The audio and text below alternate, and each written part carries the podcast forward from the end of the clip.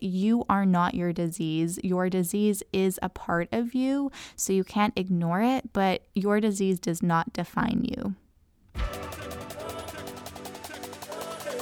Welcome to the More Than Just a Type podcast, a place where we explore what it takes to live your best life. I'm your host, Taja Cato, expert in type 1 diabetes and fat loss, entrepreneur, and lover of all things fitness and personal development.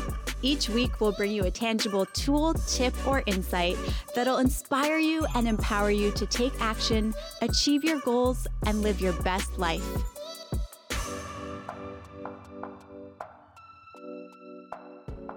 What has been the hardest challenge for you with type 1? This is an interesting question, and it's a fully loaded question that someone asked me, and I wanted to share my answer with you because it's probably not what you expect, and it just might be exactly what you need to hear today.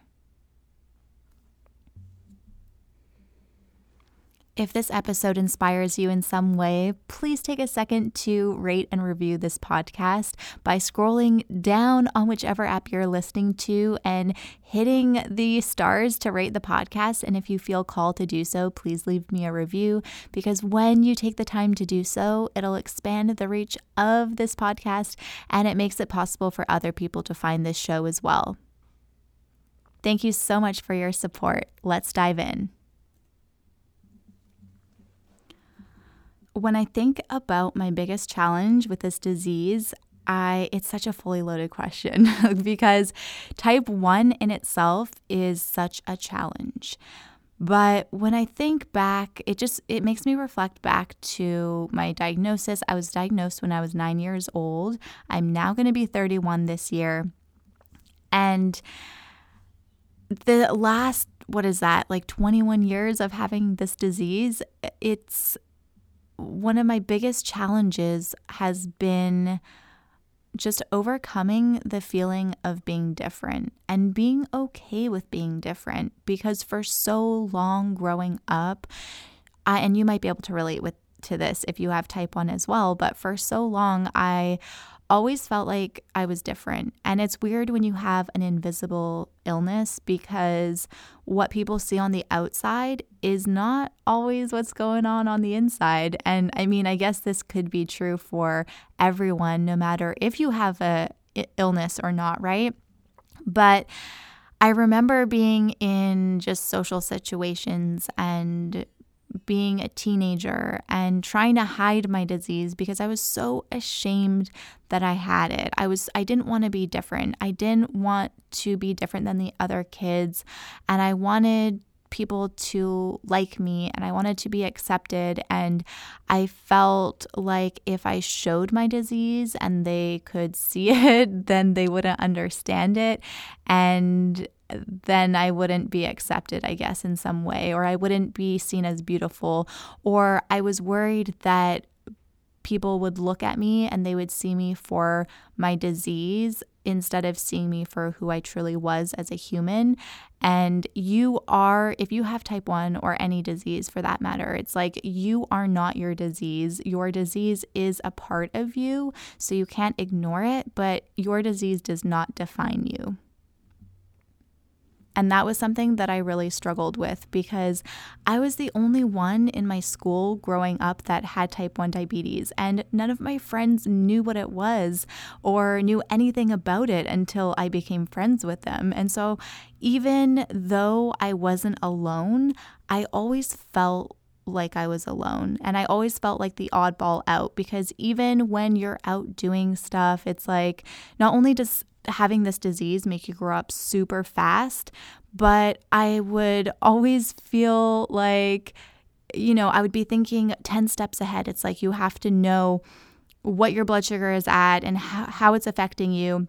And then you're constantly treating low blood sugar or high blood sugar, you're correcting things, and it's like you always have to be one step ahead. So, even though I was out doing all the same things and hanging out with friends, it's like I always had this underlining worry or concern or just responsibility, really. It's such a huge responsibility. It's your life. And so it put a lot of pressure. And at the same time, just not wanting to be different and not wanting to be seen as different in my group of friends, that was even more pressure on top of everything. And so for years and years I just I couldn't accept my disease. I couldn't accept that I was different and I was ashamed and so I tried to hide my disease. And I thought that I wasn't going to be seen as sexy or beautiful and just the very thought of wearing an insulin pump or a continuous glucose monitor that was out of the question because then I thought my disease is going to be noticeable for the whole world to see and I just I just wasn't ready for that. And so for the first 18 years of my diagnosis, I didn't get a CGM and I didn't get an insulin pump. And when I moved to LA in my early 20s, I was doing modeling and acting, and I was going to all of these really hot Hollywood parties, and I was going to the Playboy Mansion. And I just, there was no chance that I felt comfortable to let my invisible disease visible. And it wasn't until I started getting involved with the online diabetes community on Instagram. And I really, that's what made me feel less alone because suddenly it opened my eyes to this whole world of people who were just like me and shared the same struggles that I shared and faced the same insecurities. And it was like suddenly I wasn't alone anymore. And seeing people wearing their CGMs and their insulin pumps made me feel like, hey, I think that I could do this too. And so that's really what boosted my confidence, along with me really taking my fitness goals seriously. Because in order to get to that next level with my fitness, I had to really take my blood sugars into account. So it was kind of a combination. And so that's kind of what helped me get over feeling this way and made me get over my challenge. But it doesn't change the fact that that challenge was there most of my most of my life really to this point, right? And it's funny because when I think about it today, okay, I think of there's two there's two scenarios. Like you could be in a group in a room of people who are just like you and say everyone is wearing their insulin pumps and their CGMs and suddenly you're like oh my god I don't feel alone. I have so much confidence but then you are wearing a CGM and, ins- and an insulin pump, and you go into another room, and every single person in that room, say you, it's like a big pool party and maybe you're in Vegas. I've never been to Vegas, but that's what I'm picturing. Or maybe you're somewhere like the Playboy Mansion and there's you're surrounded by beautiful women and everyone's wearing bikinis and you're the only one there wearing a CGM and an insulin pump and then suddenly you're like I don't know if I feel so confident anymore. so there's these two scenarios, but I think what it really comes down to is just really feeling good about who you are in your skin because that way you can really use it as an opportunity to educate others and just feel totally confident with who you are because I don't think that happens right away. I think it takes time. And I think the very first step, no matter what your challenge is, it could be something completely different than mine was. But I think the very first step is just accepting it, accepting where you are right now. And then when you can show up as your most authentic self instead of trying to be like everyone else or worried that you're going to be different.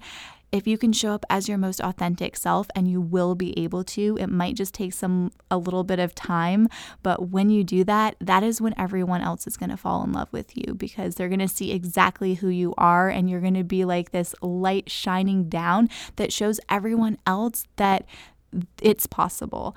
And then just forgiving yourself for any sort of negativity that you feel right now because if you are unable to accept where you are, if you're unable to accept the fact that you have type 1 diabetes and you were dealt this disease and you're trying to manage things and you're feeling ashamed and you're feeling all these feelings, just accepting and forgiving yourself for maybe not even being able to accept it fully right now because eventually you will be able to. And look, it took me 18 years. So if you're not there yet, don't worry, like you will be able to. But that, out of all of the challenges, I think has been one of the biggest ones that I can remember. Just looking back at my, from the very first day that I was diagnosed and just really learning how to be okay with being different and own it and feel sexy and confident and beautiful despite it. And then hopefully show you that you too can be that as well because